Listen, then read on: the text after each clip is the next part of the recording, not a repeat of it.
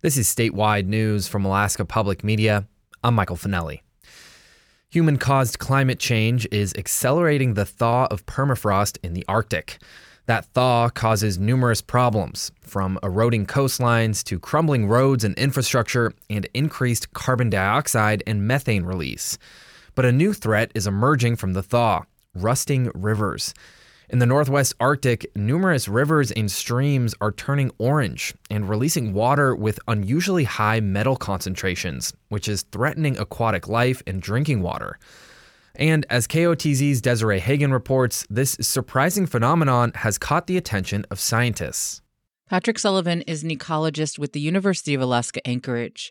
He has spent the last two decades studying vegetation in the Northwest Arctic. In that time, he's witnessed many ecological changes, but none of it, he says, compared to a scene Sullivan encountered back in 2019. It's really apocalyptic to see. I mean, it looks burned. You know, it looks like it was like somebody poured gasoline all over the tundra and then lit a fire and burned off all the vegetation and then released some sort of like orange goo to trickle down through the apocalyptic landscape that Sullivan describes is from acid seeps, mostly along remote tundra hillsides.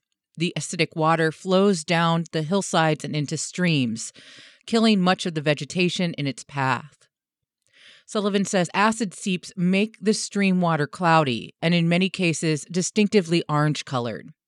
He says the orange color is caused by high iron concentrations in the water, but while iron is the most visible metal in the affected areas, it may not be the most problematic. The rusting rivers generally have high concentrations of more toxic metals, like copper and aluminum. Sullivan and his research team were shocked by findings on their portable water quality sensors quickly discover that it has like a pH of two and an electrical conductivity of like 5,000. And so it's completely loaded with metals. Sullivan says the high metal concentrations are a threat to fish. I think probably the greatest concern for human health and subsistence resources is really, you know, the impact that this might be having on salmon, dolly varden, grayling, the fish that are in these streams yeah, many of those metals have known toxic effects on on fish. Sullivan says acidic water has been documented in at least 30 rivers and streams in the Brooks Range. He worked with a group of scientists this summer, including Roman Dial from Alaska Pacific University, to study its impact on several small creeks that feed into larger rivers, like the Salmon and Kobuk rivers.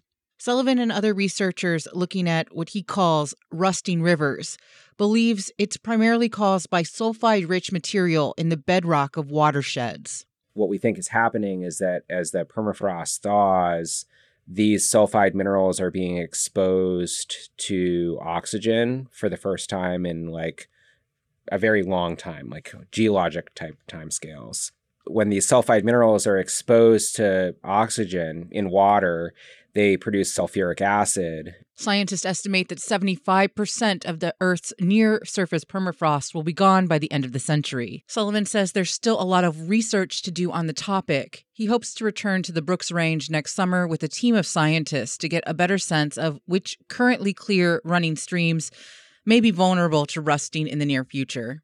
In Kotzebue, I'm Desiree Hagen. This is Alaska Public Media.